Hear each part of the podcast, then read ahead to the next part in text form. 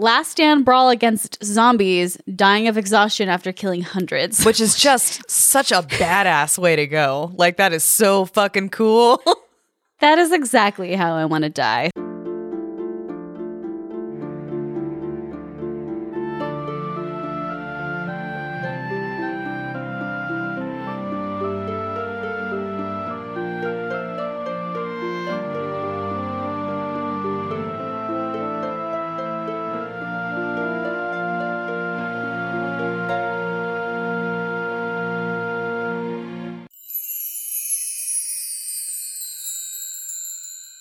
I got mauled by dolphins. That's my favorite one. Oh, I hate that. I hate that so much. I'm deeply, in real life, terrified of the ocean.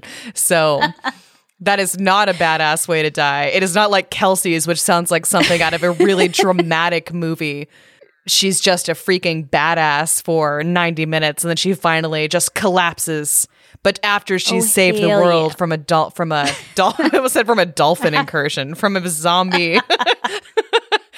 zombie incursion. Zombies, dolphins. Dolphins are just zombies of the sea, aren't they? Instead of tuna is chicken of the sea. It just has dolphins on the tin for some reason. I'm so lost and confused. Anyway, so I took it a third time, and that time I don't die because I'm immortal. Yeah, it was amazing. And I'm much better with that. Perfect answer. Yeah, I thought that was great. Much more realistic for Abby anyway. She is actually immortal. I feel like I am. I really feel like I must be. Is it possible to use the secret to make that happen, do you think? If I just concentrate on it, can I attract immortality to myself? I do not have that answer for you. I'm sorry. Probably not. That's fine. It depends on what you mean by immortality. I don't know if I mean my immortal soul. I don't think I have one of those, as we've already established. We're going to live on forever in this podcast. There we go. I guess that's a certain kind of immortality. We'll just preserve it for future generations. I guess until the destruction of man, which... Yeah. No, but if we blast it out into space, theoretically, there's probably people out there who will love this record of Earthling fairy tales. I'm so excited to read my story to you today. It's from a new book. Okay. And I think this might be my new favorite fairy tale book. I try not to read the fairy tales, ahead of time because I like to be surprised. I like to not know what you're going to tell me. But this one, you don't have this book. I don't have that book, so you can read all of them.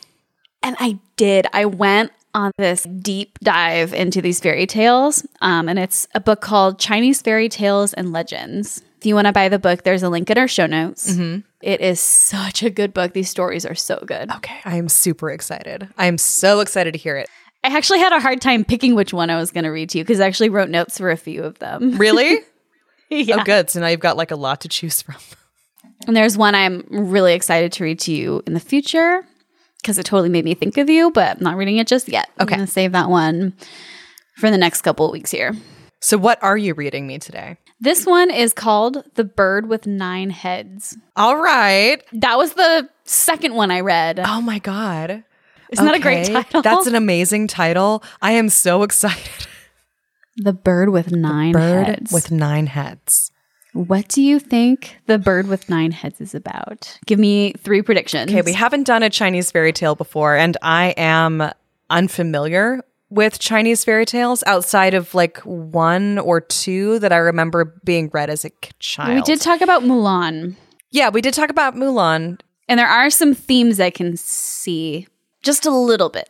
My mom had a book of Chinese fairy tales that she read to my sister and I when we were younger. So I remember a couple of those vaguely. Since you kind of gave a hint about Mulan, I am going to predict that this story has a heavy theme of filial piety, that the protagonist is a young man from a small village. Okay. A bird with nine heads. What do I think the bird with nine heads does or represents or has? It definitely has nine heads. I mean, aside from Nine Heads, yeah. The bird with nine heads is a wish-granting celestial being of some sort. Okay, so those are my predictions. Love your predictions. Thank you. And this is The Bird with Nine Heads. Tell me how wrong I am. You're so wrong. Damn it. Not that wrong. Okay. Long, long ago, there lived a king and a queen who had a daughter. One day, the daughter was walking in the garden when a powerful storm suddenly came and carried her away.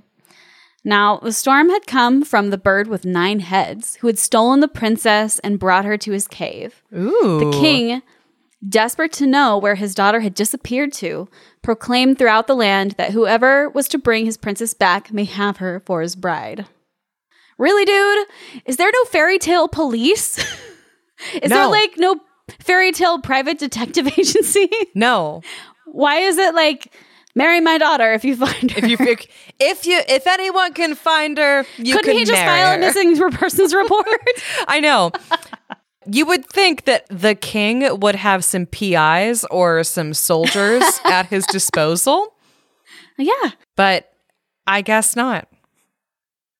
Or let's be real, as in all fairy tales, this is a girl. Are we really going to expend kingdom resources on a girl? Oh, no.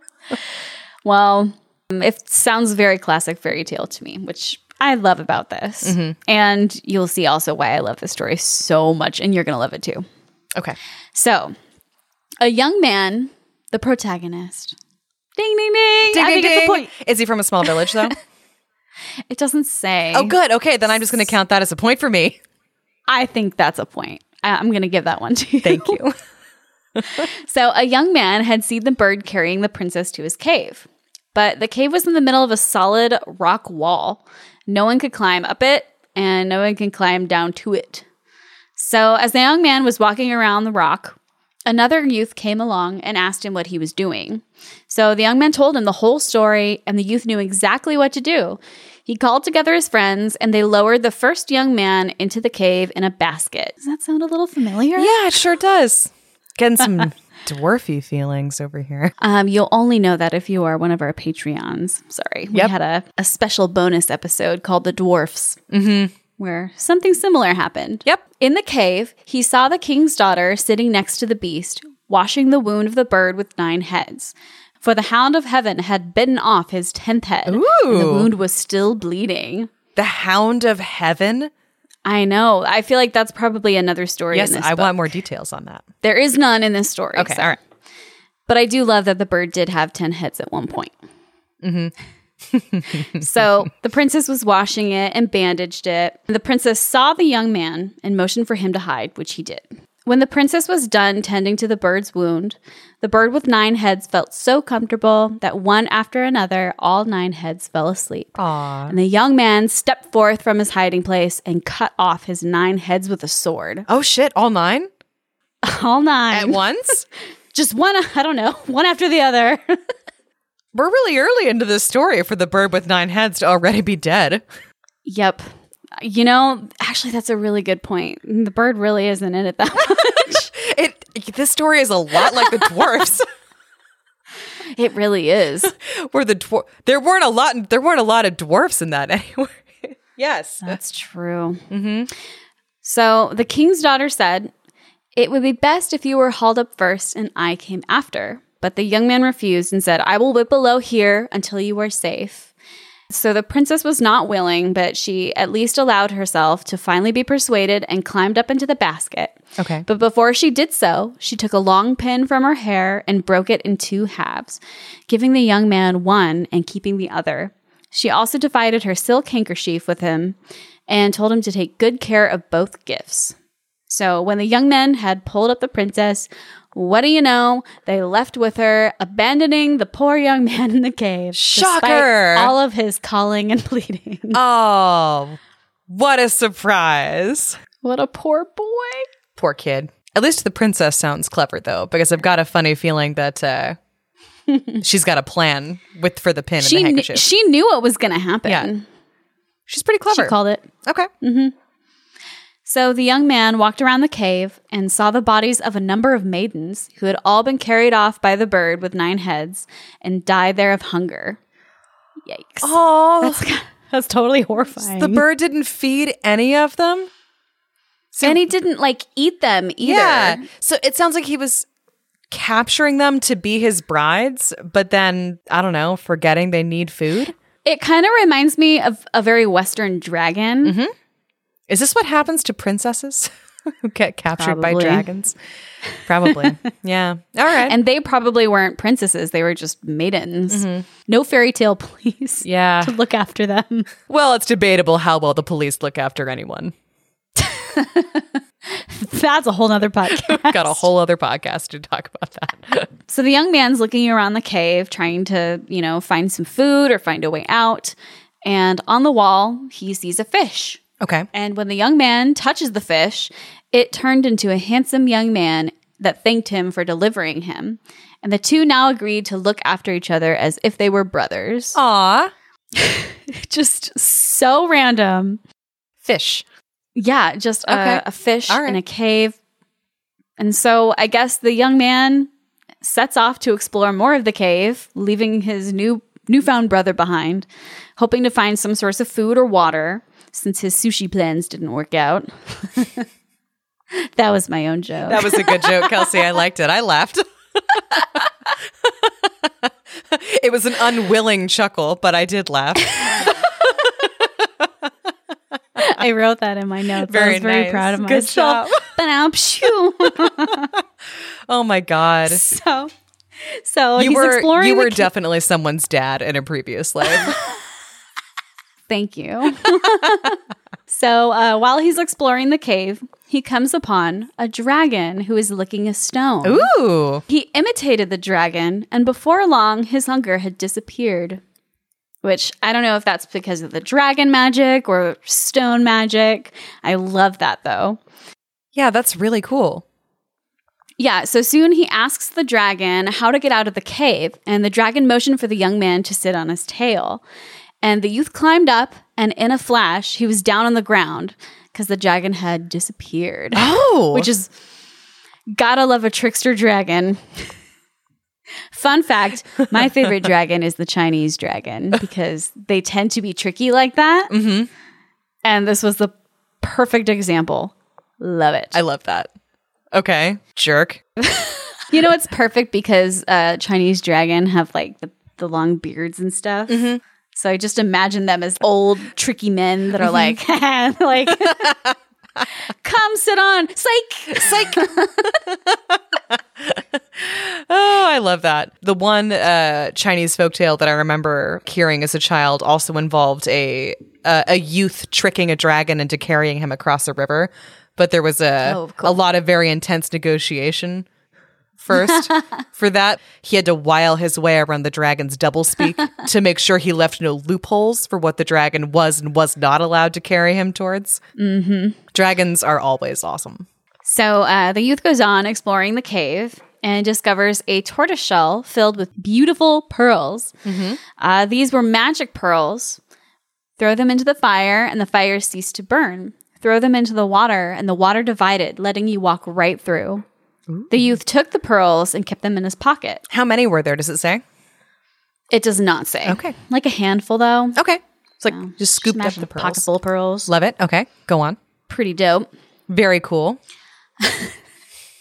Not long after, he came upon the seashore and flung a pearl into the sea. All at once, the waters divided and he could see a great sea dragon. Yes! The dragon cried, "Who is disturbing me here in my own kingdom?" Who indeed? Yeah, right? And the youth answered, "I found a pearl in a tortoise shell and have flung it into the sea, and now the waters have divided for me." Very specific. Mm-hmm. Okay. That was a very technical answer, young man. He probably said it much more like scared of the dragon. Like, "Oh, I found these pearls and I flung it into the sea and this happened. I'm sorry. So the dragon says, I love this. "If that is the case, come into the sea with me and we will live there together. And then the youth recognized him. It was the dragon that had disappeared before. Oh, okay. And with him was the young man that had once been a fish and was now like a brother. This was the dragon's son. Yes! Yeah! Always be nice to stuff you find in magic places. It pays off every time. Always touch the magic fish. Always touch the magic fish, but don't eat the magic fish. Oh, so amazing. Okay. The old dragon says, "Since you have saved my son and become his brother, I am now your father," which is the coolest thing to have ever happened to anyone ever. That, oh my God, that's the dream. And the dragon entertained the young man hospitably with food and wine. Best dragon dad ever. Dragon dad. Yes, please. I feel like the story could end here. I feel like he's achieved his happily ever after, to be honest. I feel like this is... I'm sorry. What else do you want out of life? I knew you would love this story. God, I love that so, so much. Me too. Thank you. Thank you for telling me this story. It's not even over, and I love it. Go on. So one day, his brother said to him, "My father is sure to want to reward you. Accept no money nor any jewels, but only the little gourd flask over yonder. With it, you can conjure up whatever you wish." And sure enough, the old dragon asked the young man what he wanted by way of reward. And the young man said, "I want no money nor any jewels. All I want is the little gourd flask over yonder." Mm-hmm. So at first the dragon did not wish to give it up, but at last he let him have it, and the youth left the dragon's awesome undersea castle. This also is giving me some wonderful shirt vibes, which we do need to cover at some point. But I wonder if this dragon and that dragon like are friends, because they're just like, oh, wayward mortals. Sometimes you just have to adopt them. I want one to adopt me. Me too. I want a cool dragon dad. As soon as he set foot on dry land again, he felt hungry. And all at once, a table appeared in front of him, covered with a fine and plentiful meal. He ate and drank his fill, then continued on his way. After a while, he felt weary. And suddenly before him, a donkey waiting for him to mount. Okay. Nice. And after he had ridden for a while, the donkey's gait seemed too uneven for him to continue, and a wagon appeared before him, and onto that he climbed. But the wagon shook him up too much, and he thought, if only I had a litter, that would suit me better. Is he Goldilocks now? That is exactly what I wrote on here, that this guy is like the Goldilocks of transportation. Transportation Goldilocks. But he is. So as soon as he even thinks that like a litter would be more comfortable, which by the way, I had to look it up. So a litter is that like wheelless wagon that people pick up and carry. Yeah. So that appears before him and, you know, he seats himself inside it and it takes him all the way to the city. It just like levitating? Like there's no actual people carrying it? No, the people show up with it. Okay, so it like comes accompanied with servants to pick it up and carry it. Okay, all right. So he just thinks he wants something and it appears before him. So this is a pretty dope gourd. That is a very dope gourd. Yep. Mm-hmm. Absolutely. It's good stuff. Good stuff. Good looking out from his bro. Okay. Are we now going to have a Prince Ali style entrance to the capital city? That's definitely how I'm imagining it. Okay. Actually, this does have very Aladdin vibes, doesn't it? It does. Like being left in the cave and getting wishes from not a genie, but a dragon. Yeah. I love this. This is so much fun. It's so good. This is such a great story. So the bearers of the litter carried him into the city to the king and the queen. On that day, the young man that had brought back the king's daughter, a wedding was planned, but the daughter refused to take part, saying, "He is not the right man, and my deliverer will come and bring with him half of the long pin for my hair and half of my silk handkerchief as a token." Huh. How long has it been? Did the story say? Like, how long did he dwell with the dragons? It says a long time had passed and he had not appeared. the rude young man pressed the king, who grew impatient and said, "The wedding shall take place tomorrow." Okay. And that is the very same day that the litter arrives in the city. That the litter arrives. Okay. All right. Mm-hmm. Sorry if you said that already and I missed it. Oh, no. It just said a long time. Okay, great. So the litter takes him to the king and the queen, and the daughter sees the youth holding half of her silk handkerchief in his hand, and she is filled with joy and led him to her father. There he showed his half of the long pin, which fitted the other half exactly, convincing the king that he was the right and true deliverer. Yay!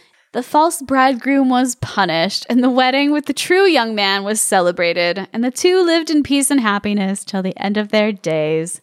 The end. God damn it. That is such a great story. I love that story. Tell it again. So good. So there's actually a couple notes I think you'll really like. Okay. So this book is great also because it gives you some background and history. Not a lot, but a little bit. Mm-hmm. Each story comes with like some notes. The Bird with Nine Heads probably began as the nine-headed phoenix, the totem of the kingdom of Chu in central China. But the Chu had rebelled against the Zhou dynasty during the Warring States period, and the phoenix was subsequently demonized. So it was once the nine-headed phoenix, and then it wasn't. Okay. Interesting. And it also had this note, which I think would be good for future predictions. It said, gourd flasks often occur as magic talismans in Chinese fairy tales, and spirits who serve their owners are often imprisoned in them. Interesting. So I haven't read anything with that in it. But maybe in the future. Maybe in the future. Okay. Yeah. I thought that was just cool little note. Like if it's like a Chinese fairy tale coming up, be like, I predict this will have a gourd flask in it. Mm-hmm. That is really interesting. Also, it's just interesting how symbols change and symbols can be reappropriated to be something else, which is something that I also noticed with the stories that I'm going to tell. But we need to finish wrapping up yours first. That story is so freaking perfect. How would you fix that story? Really easily, actually. I would have them both travel back to the sea to live with the great dragon, since he's now basically a prince of the sea. That's true. That is excellent. I would have the prince and the princess go back. I mean, but since he married the king's daughter... And I don't know how succession works or if it works quite the same way in Imperial China. But doesn't that mean that he is going to be king someday? I mean, I feel like he's already king of the ocean, prince of the ocean. Ocean I just want to live with the dragon. Yeah, no, that's great. I'm sure they visit. Sea dragon. You are now my son. How great is that?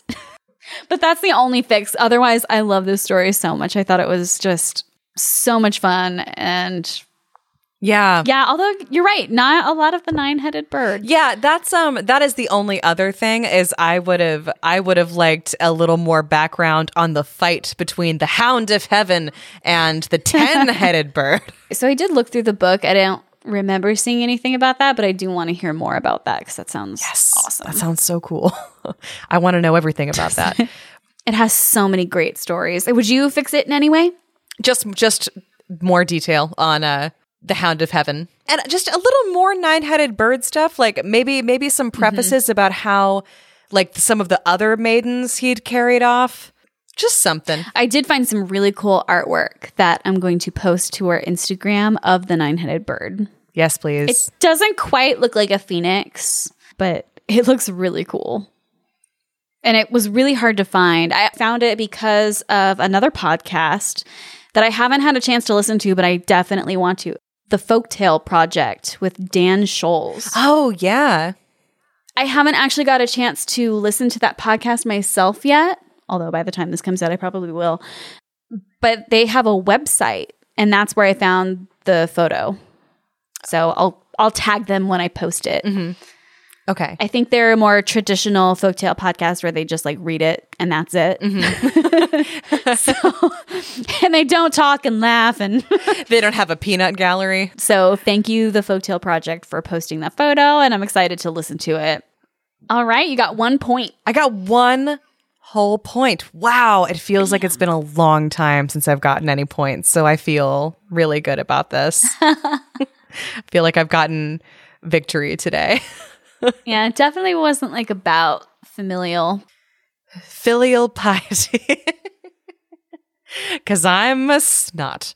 No, definitely not about that. But he was a young man, presumably of a peasant-ish provenance. Yeah, I would assume so. Usually if he's a lord of his own right, they usually say so. And he became the son of a dragon. And he became the son of the dragon. Oh my God, what a cool title. The dream. Do you think he had that title like added to his name? Prince so-and-so, son of the dragon, when they announce him at parties. That would be so cool. If I ever became the daughter of a dragon, I would make people call me that. Mm. Kelsey, daughter of the sea dragon. Yes. I wish they had names. No one had any names in this story, which is unlike a lot of the other stories in this book. Most of them have names. Yep. That'll be fun for you to pronounce later. Yeah. Picked this one because the other few I read had a lot of names. A lot of names. Gonna have to write yourself a little pronunciation guide before you do those episodes. Perfect. Hey. Nailing it. Oh, yeah.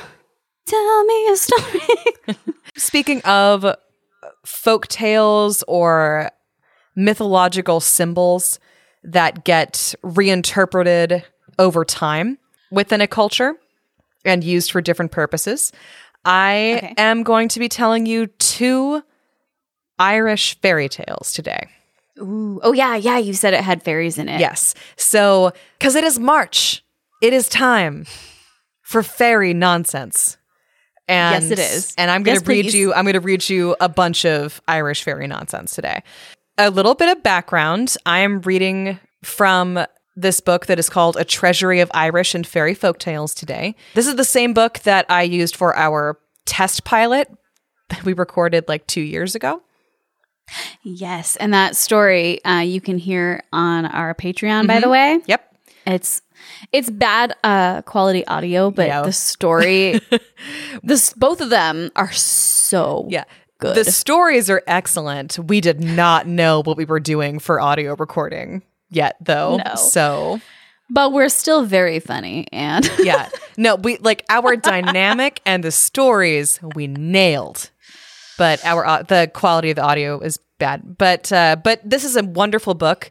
This is really gorgeous. It's hardcover. It's like this dark green. It's got a lot of Celtic knots embossed on it in silver and gold. It's one of the fancy like Barnes and Noble collections that they like to put out on that like front table with that big 30% off sign all the time. And we'll put the link to the book in our show notes if you want to buy it for yourself. Absolutely.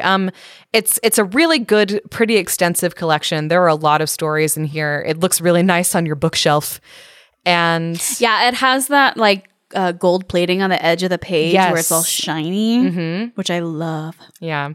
My totally a nerd partner said like that the first time I picked it up and was reading from it, he thought I was reading from a Bible, because it has the same kind of like shiny gold on the outside of it. I was like, no, I'm reading from something much more pagan and much, much better. As someone who has owned many Bibles in my past, I would not have guessed that was a Bible. It's way too pretty. He's used to the Bibles that like you see in like a hotel room. Yeah, those usually have like a really matte front. This one has just gorgeous gold embellishments and ornamental like drawings. Yes. There's like some ornamental birds and some dragons and like the Irish harp at the top of it. Also known as the Guinness harp, but it was originally a symbol for Ireland, and Guinness just also uses it as their logo.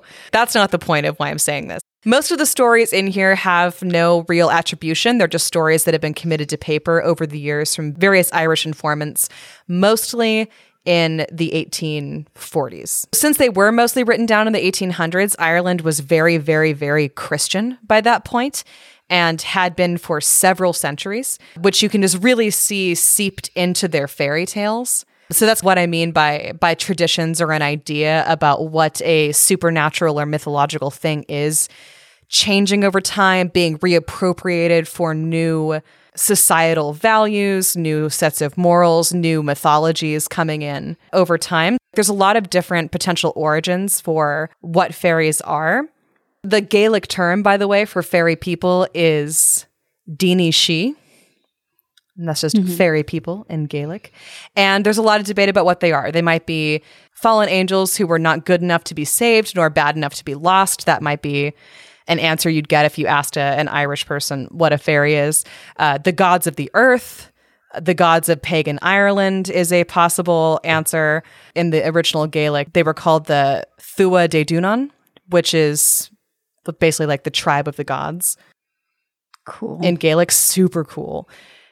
I love that. Me too. So there's a lot of different interpretations for what the origin of fairies are, what they might be, as most things are in this world, a combination of all of those things and more. But the thing that seems to be very common is that they are capricious and inconsistent and very easily offended. You're not supposed to talk about them very much. It's actually apparently really hard to get Irish people to talk about them. You have to go spend a lot of time in Ireland and become friends with children and old people and coax the stories out them, because apparently the fair folk get pretty upset if you just reference them or talk about them too much. Do you think that's still true today?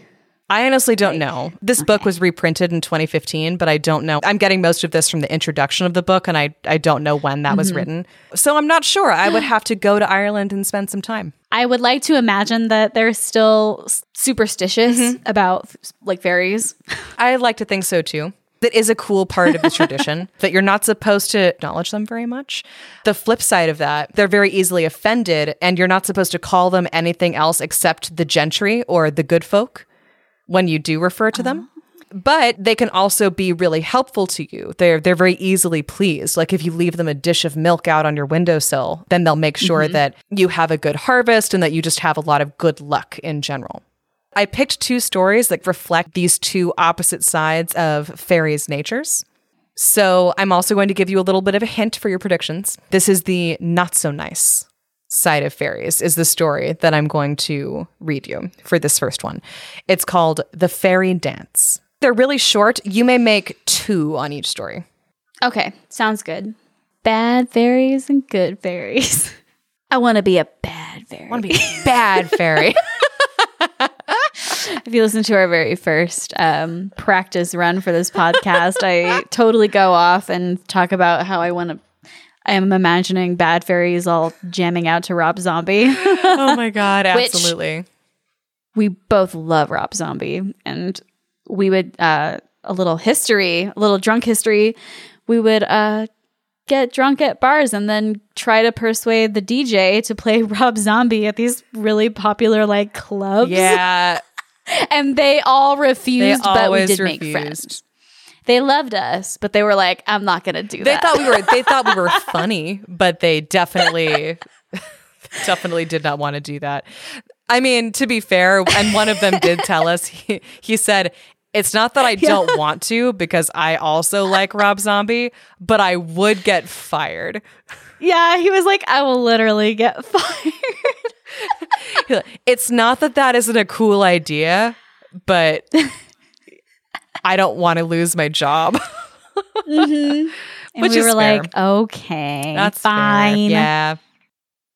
I want to guess that this story, see, it's hard when you have two. Can you just tell me the name of both of them? The first story is called The Fairy Dance. And then the second story is called Rent Day. That did nothing for me. Yes. That helped me in zero ways. Did that not help? I want to guess that at least one of the stories has the thing where fairies try to get you to drink the fairy wine. Okay. There's dinosaurs. No, that's not my prediction. There's not. I'll give you that one for free. I predict that the protagonist is human in one of the stories, but not both. Ooh, okay. That's a fun prediction. That's fun as hell. Okay. Please tell me a tale. The Fairy Dance.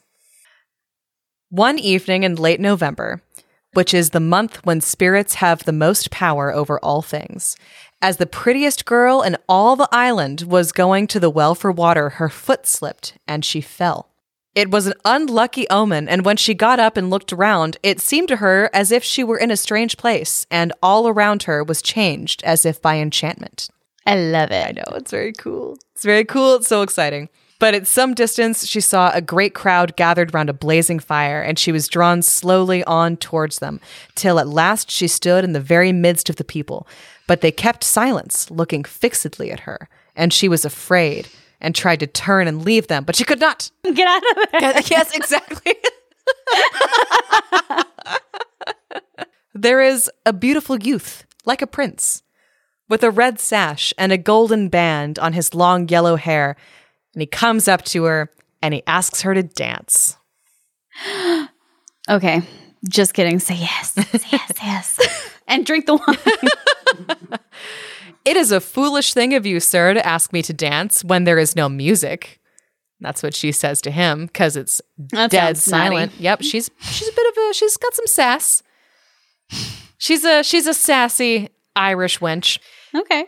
He's like, you right. And he lifts his hand and waves to his people. And instantly the sweetest music sounded near her and around her. And the young man takes her hand and they dance till the moon and the stars went down. And she feels like she's floating on air and she forgets everything in the world except the dancing, the sweet low music, and her beautiful partner. It's so romantic. I know. You definitely think so. Well, oh gosh, is this another vampire? No. Definitely not another vampire, but... okay, maybe don't dance with strangers is the moral of these fairy tales. Definitely might be the moral of this one. They dance until dawn. As the dancing ceases, her partner thanks her and invites her to supper with him and his company. She's not really given an opportunity to accept his dinner invitation because the ground just opens up. Okay. Yep. So I guess this is my life now. Okay. Okay. I'll come to dinner. It's not dangerous or coercive at all. Yeah, absolutely.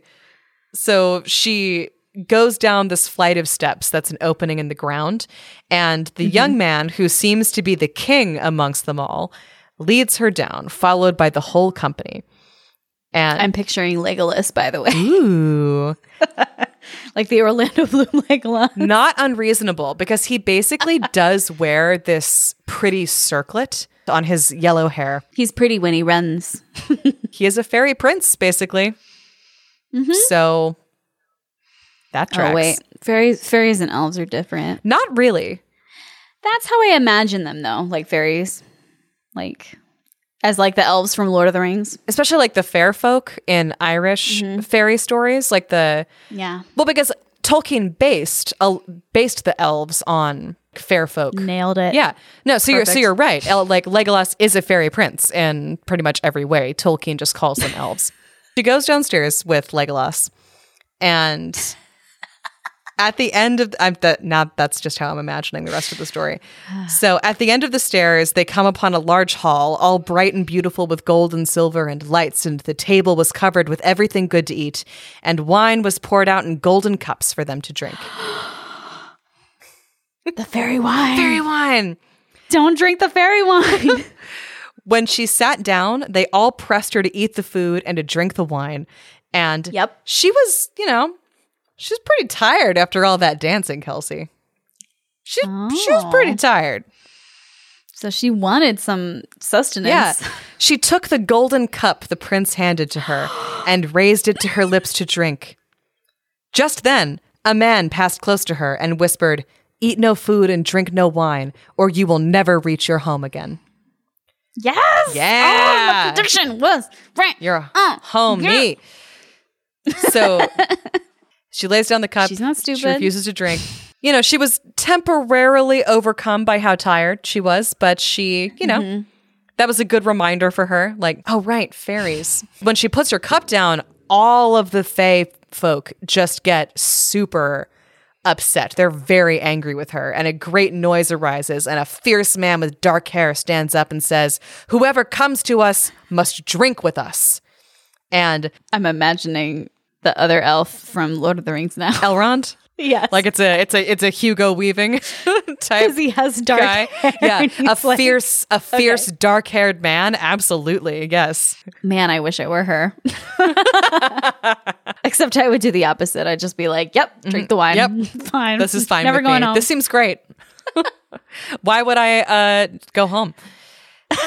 And so this dark-haired man, Elrond, seized her arm and holds the wine to her lips, and it says here that she almost died of fright. But at that moment, a red-haired man came up, and he took her by the hand and led her out of the room. He tells her, "You're safe for right now, but you're not going to be safe here forever. So take this herb and hold it in your hand until you reach home, and then no one will be able to harm you." And he gives her a branch of ivy. She takes it and she flees away up the stairs, back up onto the top of the hill, runs off into the slowly lightening sky. And she hears footsteps behind her in pursuit. She finally gets home. She bars the door. She goes to bed, and a great clamor arises outside, and she hears voices crying out to her. "The power we had over you is gone through the magic of the herb, but wait. When you dance again to the music of the hill, you will stay with us forevermore, and none shall hinder." So she can't dance ever again? Not to fairy music. How do you know? You just know. Never gonna dance. It's a sorry. Unless I dance with fairies. Yep. That is pretty much the deal. I think it's an Irish survival instinct, is you know fairy music when you hear it. Irish survival instinct. She keeps the magic branch safely, and the fairies never troubled her ever again, but it was long and long before the sound of the fairy music left her ears, which she had danced to that November night on the hillside with her fairy lover. The end. That's so romantic. I know. Oh my gosh. I know. Why didn't she stay? I would stay. That's how I would fix the story too. I forgot we were fixing the stories for just a minute because that was so good. This is exactly my favorite kind of fairy story because it's so swept up with romance and it's so beautiful. Mm-hmm. And it does sound dreamy. Yeah, so dreamy and so fun. Like you just danced the night away with all of these beautiful people, and then they bring you to their hall and try to persuade you to eat all of their fabulous food. But usually terrible things happen to mortals who do eat the food. Anything from losing to your immortal soul or becoming a servant under the hill for the rest of your life. Nothing good happens to mortals who are captured. Yeah, it's not like you become a fairy or just get to stay there. No. Usually they're tricking you into it because they want something from you. It's that fuckboy again. Yeah, fairies are big fuckboy energy. Just say no. Mm-hmm. Just say no to that fairy wine. Just don't do it. It's just like the DARE program when we were in elementary school. Yeah. Say no to cigarettes and fairy wine. Another way I would fix it is that the red-haired man who took her away or gave her the hint was not a fairy, and she ended up marrying him. I don't know. It was just so romantic. I have all the romance vibes. It is. It sounds like a perfect late spring night fairy tale. Mm-hmm. Absolutely. And it's definitely warn young people away from having too much fun. I feel like I've been to those parties. Yeah. Where you're just swept away in the night and you're like, I don't ever want to go home. Who needs to go home? Who cares though? I'm just going to dance forever and drink forever and never have responsibilities again. Oh, yeah. I love that story. That was so good. Fun story about the woman who collected this story for this thing. It was collected by Lady Wilde, a.k.a. Jane Wilde, a.k.a. Oscar Wilde's mother. That's very cool. Yeah, I thought that was really neat. So she told it or collected it? She collected it. She was apparently something of a poet also. And she published a lot of anti-British, pro-Irish independence protest poetry in the 1840s. I love it. That's awesome. It's pretty awesome. Her pen name was Speranza, which is Italian for hope. Oh, that's beautiful. Yeah, and she really loved folktales, and she worked with her husband, William, who also really loved folktales, to collect them. And she published books of them in the 1870s for sad reasons, because William died, and he was pretty much bankrupt, as it turns out, at that point. So she was trying to keep her head above water financially. And then she died of bronchitis, and no one let her see Oscar, her son, one last time because he was currently in prison for being gay. Fucking 1800s bullshit. Yeah, still. The end of her story is very upsetting, but she seemed like she was a very, very cool person. I love that whole family. I don't actually know that much about Oscar Wilde. It's been a while. Mm-hmm. I really haven't done any literary reading. I only know like a couple of his plays because my parents put them on. There's so many hilarious, very mean sayings that he's famous for. He was a very, very pithy, like really witty guy. Very cool. Yep. And I think I got 1 point. You did get 1 point. Yes. I was so excited about the wine. Yeah. You got 1 point for the fairy wine. And so the second story is Rent Day. And we'll see if you got any points there. Okay, so this story is called Rent Day, which was collected by T. Crofton Croker, who was the opposite Lady Wilde. He was doing most of his work around the 1820s, and he apparently belonged to an Anglo-Irish ascendancy class of folks. This is from very limited readings, so take this with many grains of salt. But it sounds like a bunch of British Protestants essentially colonizing Ireland and shutting a lot of Catholic, Jewish, and other populations out of the political scene. So that's fun. I'm sorry, what year again? 1820s. There's also some dispute over who deserves credit for collecting T. Crofton Croker's stories, because he lost a lot of his manuscript notes and apparently heavily relied on a couple of friends to help him reconstruct them, and then they sued him. Somebody needs to make a comedy drama series out of our 1800s. Just called 1800s Tea. Please. We're going to copyright that. We're going to come up with it. I'm just kidding. I don't want to do all that work. I just want somebody to make it so I can watch it. Yeah, because I just want to see, because it was just... basically Downton Abbey, but about 1800s authors. Yes. Yes, that is what I want. I want Downton Abbey for 1800s artists. Please and thank you. God, that sounds so good. I'll offer up Abby's amazing services as being the narrator. The narrator. Yes, I volunteer to narrate. As we all know, I love the sound of my own voice, and I will do whatever. This is Rent Day. There's a guy named Bill Doody. Bill Doody? Bill Doody. D-O-O-D-Y. And he's pretty sad. Doody? Doody. Spell it? Yep. Oh, man. Bill Doody. And he's sitting on a rock by the Lake of Killarney, and he's pretty bummed out because tomorrow is Rent Day.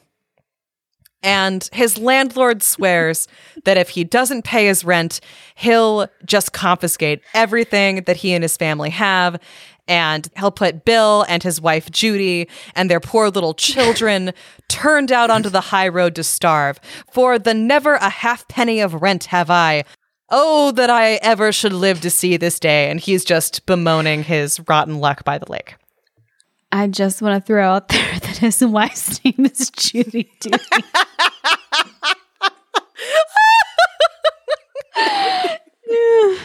I didn't actually put that together when I was writing it. I forgot Judy Doody. Jeez.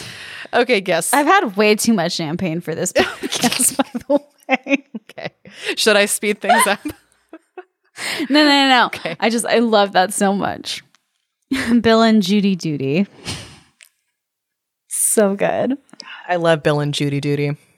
You were laughing about roasted cock in our last episode, so I feel less bad. It's because we're not mature. We're very mature adults. We're grown-ass women with very important, serious, full-time jobs outside of this. So grown. So serious. Bill Doody is bemoaning his hard fate, pouring his sorrows to the reckless waves of the most beautiful of lakes. It really seems to him that this day in May is just mocking him with how freaking gorgeous it is outside, and he's about to lose everything. I've been there. I mean, the day mocking me and how beautiful it is. Yes, absolutely. Where when you're just in an absolutely garbage mood, your life is not going well and it's gorgeous outside. And you have to go to anthropology class. Yes. And it just feels like a big middle finger to you specifically. Yet Bill Duty was not so desolate as he supposed. There was one listening to him he little thought of, and help was at hand from a quarter he could not have expected. "What's the matter with you, my poor man?" said a tall, portly-looking gentleman, at the same time stepping out of a furze brake. So I looked it up. A furze, thank you, F-U-R-Z-E, is apparently a very spiny and dense evergreen shrub with fragrant golden yellow flowers common throughout Western Europe. That sounds beautiful. Yeah, it actually does sound really pretty. So that's what a furze is, because I absolutely had no idea when I was reading this. Yeah, I was going to ask you. Yeah, you're welcome. Anyway, so he's behind a large furze bush. He steps out from behind it. And now Bill was seated on a rock that commanded the view of a large field. Nothing in the field could be concealed from him except this furze brake, which grew in a hollow near the margin of the lake. He was therefore not a little surprised at the gentleman's sudden appearance and began to question whether the personage before him belonged to this world or not. That's a really pretty way to put it. I think so, too. It sounds a little ominous to me. Like, Are you of this world or not? And that can really go either way. That can break either way with fairies. He, however, soon mustered courage sufficient to tell him how his crops had failed, how some bad member had charmed away his butter, and how Tim the driver, his landlord, threatened to turn him out of the farm if he didn't pay up every penny of the rent by 12 o'clock the next day. The stranger is super sympathetic. He thinks that is a very sad story, but he says, surely if you represented the case to your landlord's agent, he wouldn't have the heart to turn you out. Bill exclaims, "Ha! Yeah. You've obviously never rented before." Yeah, you've obviously never dealt with landlords before. Thanks for your input, homeowner. Homeowner. Yes, exactly. "Heart, your honor. Where would a landlord get a heart?" exclaimed Bill. Which, accurate. Landlords are uniformly terrible. "I see that your honor does not know him." Bill goes on to continue explaining to the strange gentleman that his landlord has had an eye on his farm for a long time, and he'll be able to claim the farm as his own if Bill can't pay the rent. He doesn't expect any mercy at all. And the stranger is just like, "Ugh, that won't do. Take this, my poor fellow, take this." And he pulls a purse full of gold out of his pocket and hands it to Bill. "Pay the fellow your rent, but I'll take care it shall do him no good." So he's a good and bad fairy. He's a very fairy person in the sense that he's going to help this person and hurt another person, all with the same action, depending on his own particular sense of what's good and what's bad. I feel like all fairies are chaotic neutrals. Yes. Yes, that is pretty accurate, actually. They just kind of do whatever based on whatever they feel like in the moment. That's why they're my favorite. So he says that he will make sure that the money does the landlord no good, and that he remembers a time when things went otherwise in this country, when I would have hung up such a fellow in the twinkling of an eye. These words were lost upon Bill, who was insensible to everything but the sight of the gold, and before he could unfix his gaze and lift up his head to pour out his 100,000 blessings, the stranger was gone. So overwhelmed with gratefulness. Yes, absolutely. He looks around in search of his benefactor, and at last he thought he saw him riding on a white horse a long way off on the lake. Ah, so much fairy goodness right here. It's just very magical, this fairy doing a good turn for him. And he calls him O'Donoghue for some reason. I don't know why, but he just starts shouting, "O'Donoghue, O'Donoghue, the good, the blessed O'Donoghue." And he runs capering like a madman to show Judy Duty the gold and to rejoice her heart with the prospect of wealth and happiness. I bet she's so happy. Judy Duty is very happy indeed. So all I can think of is that, like, maybe this particular fairy is well known in this area. Like, maybe he's sort of a regional patron spirit, because he calls him by name after he sees him riding away on the horse. O'Donoghue. Interesting. The next day, Bill proceeds to the landlord's house, not sneakingly, with his hat in his hand, his eyes fixed on the ground and his knees bending under him, but bold and upright, like a man conscious of his own independence. Mm-hmm. Abby had a great facial expression. Yeah, sorry, that was a very visual bit for an audio. I was gazing off into the middle distance as if I was a woman very confident of my own independence. She was really channeling that feeling just now. His landlord's agent, when he finally gets to the place where, you know, you go and you pay your rent, keeps saying, "Why don't you take off your hat? Don't you know you're speaking to a magistrate?" And Bill says, "I know I'm not speaking to the king. Oh. And I never takes off my hat, but to them I can respect and love. The eye that sees all knows I've no right either to respect or love a landlord." Little sassy. A little money and all that. "You scoundrel!" retorted the man in office, biting his lips with rage at such an unusual and unexpected opposition. "I'll teach you how to be insolent again. I have the power, remember."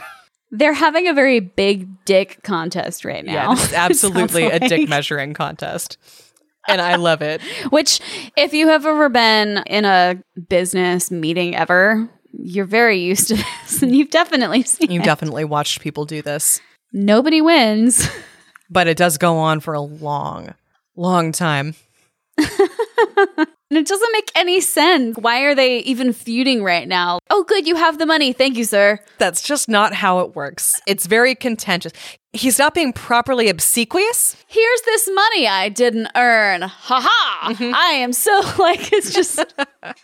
He's got the blessing of O'Donoghue himself, Kelsey. He's practically a king now. You don't have to brag about it. That's all I'm saying. Maybe just be humble and grateful. Oh, goodness. Well, what they're doing is they're having a pissing contest about whether or not he should be wearing a hat. Eye roll central. Just hand over the gold and leave. Or don't be such a bitch about, like, okay, so he wore his hat to turn over his money. Like, everybody calm down. The guy is getting very upset and reminds him that he has the power. Bill says, basically, like, screw you, I'm going to keep my hat on. And he keeps his head as firmly covered as if he was the Lord Kingsale himself. The magistrate says, "Okay, whatever. Have you got the money for me? This is rent day. And if there's one penny of it wanting or the running gale that's due, prepare to turn out before night, for you shall not remain another hour in possession." And Bill basically just, like, tosses some of the gold at him and goes, "There's your rent. Make sure to count it and give me a receipt." Oh. Yeah. Some real dick measuring trash talk right there. And so the magistrate just stares askance at the gold, for it was gold, real guineas, and not bits of dirty, ragged, small notes that are only fit to light one's pipe with, which I guess is what Bill usually pays him. That's good. That's something, right? To light your pipe. You just say he pays him in weed, because that's what I like to imagine. Yes. I mean, I think he'd probably like that more. So he takes the gold, he counts it, he hands the receipt to Bill, who strutted off with it as proud as a cat of her whiskers. The agent goes back to his desk, and behold, there is no gold coin there anymore. In the place of the gold coins is a heap of gingerbread cakes. Still good. Still good. You can eat those. That's more than what you were going to give Bill if he didn't have the money. He raved and swore, but all to no purpose. The gold had become gingerbread cakes just marked like the guineas with the king's head. And Bill had the receipt in his pocket, so there was no use in saying anything about the affair, as he would only get laughed at for his pains. From that hour, Bill Doody and Judy Doody grew rich. All his undertakings prospered, and he often blesses the day that he met with O'Donoghue, the great prince that lives down under the Lake of Killarney. Absolutely beautiful. Thank you. What would you fix about that? The only thing that I would fix about that is capitalism. I would just fix capitalism that put poor Bill Doody in this position in the first place. But then there wouldn't be a story. Then there wouldn't be a story, but there might be other stories. You know? That's true. Less sad stories. Less stories about imminent homelessness. If you can't pay the rent, And so you had to appeal to a fairy prince, you know? But the fact that there was a fairy prince there to help him get one over on his landlord is pretty dope.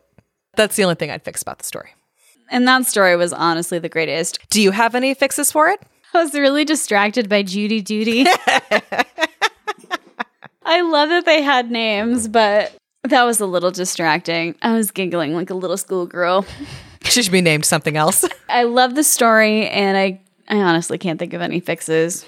It was great. I love it. It was really fun. I'm glad you enjoyed that. I like the first one a little bit better. But. Yeah, the first one is a more classic fairy tale situation, and I love that. And it was so beautifully written, like the romance of it. I also love fairy stories where you're a perfectly normal person having a perfectly normal problem, and then a fairy just shows up out of nowhere and like fixes it for you. That would be great. That would be very cool. I like that a lot too. So yeah, you got 1 point for the two stories. Yeah, because I thought there was only going to be a human protagonist in one. And that the fairy dance was going to be part of like some pagan ritual. Yeah. Which it could have been, but it didn't explicitly say so. Exactly. Like if it had been like a specific festival they were celebrating, I might have given it to you. That wasn't what it was. It was just very fun. Yeah. I love the way those fairies think. I like the way they play. Trying to kidnap humans. As they are wont to do. Yeah, that's going to do it for us today. Thank you so much for listening to Fairy Tale Fix. If you enjoyed the show, please subscribe. Leave us a review on Apple or Stitcher. If you love the show and you want to support us and get access to the amazing bonus episodes that we mentioned in this episode, you can get those extra episodes, merch, books, and other bonus content at our Patreon by signing up at fairytalefix.cash. And you can also, of course, find us on Twitter and Instagram at fairytalefixpod. And we have an email as well. You can email us at info@fairytalefixpod.com with your favorite fairy tales, folklore, nursery rhymes, other such things, or literally anything at all. We would love to hear from you. The princess and the young man traveled back to the sea to live out their days in the castle of the great sea dragon. And the beautiful girl in the fairy dance decided... ah, hell with it, and drank the fairy wine, and, well, something probably not nice happened to her, but it was probably interesting. Worth it. And Bill Duty never had problems because capitalism didn't exist.